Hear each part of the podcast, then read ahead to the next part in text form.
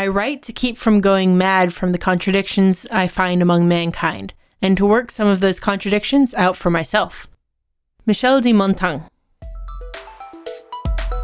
You're listening to Writing Roots, brought to you by Aspen House Publishing. Welcome to Writing Roots. I'm Lee Hull. And I'm Leasis, and I apologize for butchering that name. If you want to look it up, we will have the introductory quote as part of our landing page for this episode, which we always do. Yeah, neither of us speak French, and that is a very French name. We apologize. Today, we are talking about contradictions in writing especially when I'm looking at new authors trying to be floral with their writing. They end up accidentally contradicting themselves in a way that confuses the sentence. This sometimes lines up with what we talked about in our last episode when you have your descriptions and you're using competing metaphors. But there are a lot of other ways that you can contradict yourself in the same sentence. Now, of course, like anything that we've talked about this month, like anything that we've really talked about ever, you can do this with purpose. Sometimes you can be creative with contradiction, but it has to be done with intention and purpose. Otherwise, it usually confuses the readers. I don't remember where the quote came from. It was from a play. I had a theater teacher say it, and it was a great line, and it just sort of stuck in me. And the line was, Your love could freeze beer. This, at first glance, is a self contradictory type sentence because love is supposed to be something that's warm and inviting. And then the freezing beer part is definitely not. So it can feel contradictory, but it's done well in that it's reframing what the love is from this particular character. This is that good creative contradiction that actually does a better job of telling us how the characters feel, how they view each other, without spending a lot of time trying to explain it. So, what are some things to keep an eye out for to notice if you're self contradicting? One of the things for me in particular is the mood of a sentence, the mood of a scene, the mood of a story you want the mood to stay consistent, which means your adjectives, your adverbs, all of your descriptions need to lean into that mood. So if a scene had a color palette that was very cold colors, your whites and grays, and then suddenly you throw in hot pink, that's kind of what you're doing when you're throwing in a description that doesn't match the mood.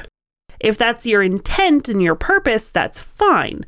But if you are trying to create something cohesive, try to avoid those descriptors that oppose each other.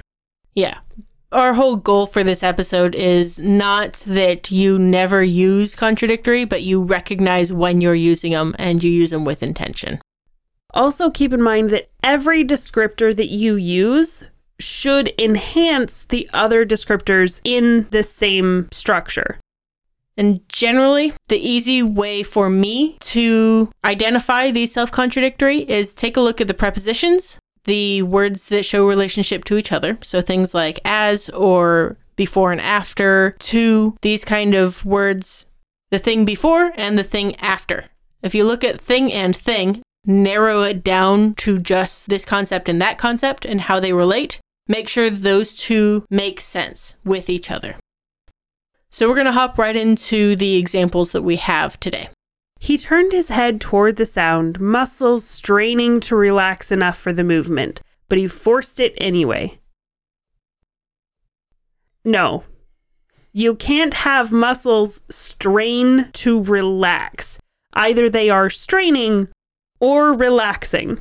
I don't remember what I pulled this from, but this is one of those sentences that can do with a lot of cleaning, but he forced it anyway, is superfluous because we already said muscles strained, so him forcing it is saying the same thing. Well, and the sentence started with he turned his head, so we know it happened. So we don't need to say he forced it anyway. We know it turned and it hurt. But the biggest part of this sentence that makes it self contradictory is the straining to relax, muscle straining to relax, because there are two different directions that the thing is trying to do. And again, there's that preposition, straining to relax. Those on either side of that preposition are the things that are arguing with each other. She hurried to freeze, hoping the dinosaur wouldn't see her.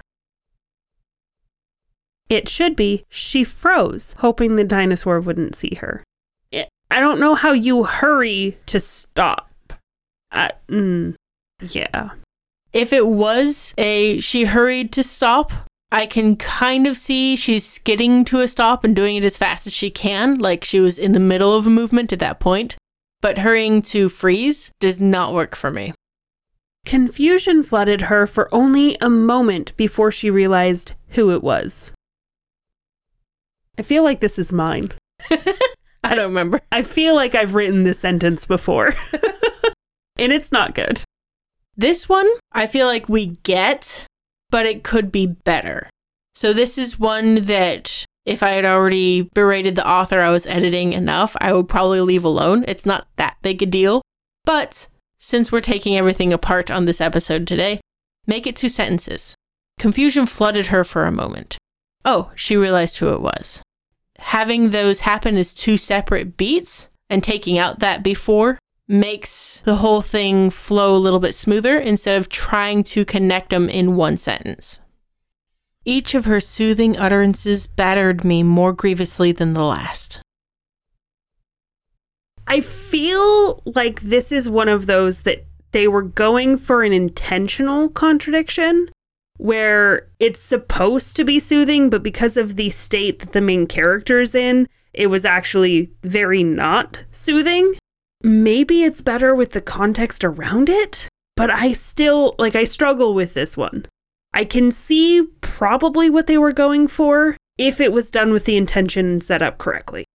In my book, Black and White, I can see Mother doing these soft cooing, you're a terrible person kind of things where it's supposed to sound on the surface soothing, but it's much darker in the actual content. So I can see Black saying something like this. I didn't write this sentence, but I'm going to go with this one was intentional. And depending on context, I would leave it as it is. Sea and sky were a single ash gray thing, and the sands of the beach, which on March nights glimmered like powdered light, had become a stew of mud and rotten shellfish. Hmm. Eh, I don't like it. I don't mind this one. Again, I feel like this is one that should be broken up into two sentences, maybe three. But I see what they're trying to do I would make a couple of minor modifications.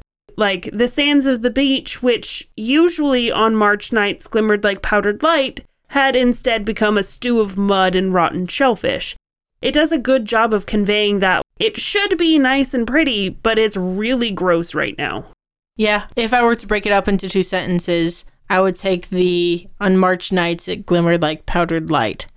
But first of all, I don't know why March is an important thing here. So in childhood, it glimmered like powdered light.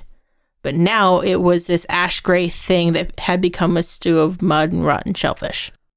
So, not contradictory. It passes our test for today, but we don't like it. The reason why it passes our test for today because it's comparing the past with the current they're talking about two different times instead of saying it's both at the same time. And I think the imagery, the mood that they're going for with the current timeline, with the sea and sky being a single ash gray thing, really worked for this story. It was meant to injure her like he was spilling a secret, and in a way, he was. It was just something nobody talked about, but everybody knew. I don't know how injuring and spilling a secret like that to me feels like a contradictory connection. I don't like that one. The one character who is normally friendly toward point of view her says something to embarrass her and to needle her something that's specific to only her. And in a way he was is completely useless. We can take that out. Yeah you can convey that idea with something that meshes together and probably not use as many words. Yeah. Or make it a little more intimate. This is a telling instead of showing kind of moment where she stops herself from responding back with her talking about his most embarrassing moment of his life or whatever. So instead of anything that's written here, have her stop herself from snapping back with committing the same injury to him that he committed to her. Yeah, I think the way to rephrase this, if you want to have that same imagery of an injury, then you do the words were meant to injure her like a knife to the throat. Like something where you're not actually doing any harm, but it is something dangerous, something holding her hostage in a way with words. Yep. There's a definite better way to phrase that. This one is contradictory in that it's misaligned more than it's directly opposed, but still not a great sentence. No. it's okay. We're together going to be throwing ourselves under the bus a lot this month with our own writing. At the end of this week, actually. yeah. So if you want blackmail, stay tuned for our bonus episode because we are going over some of our earliest writings. Oh, it is gold. Dripping with gold. Liquid gold.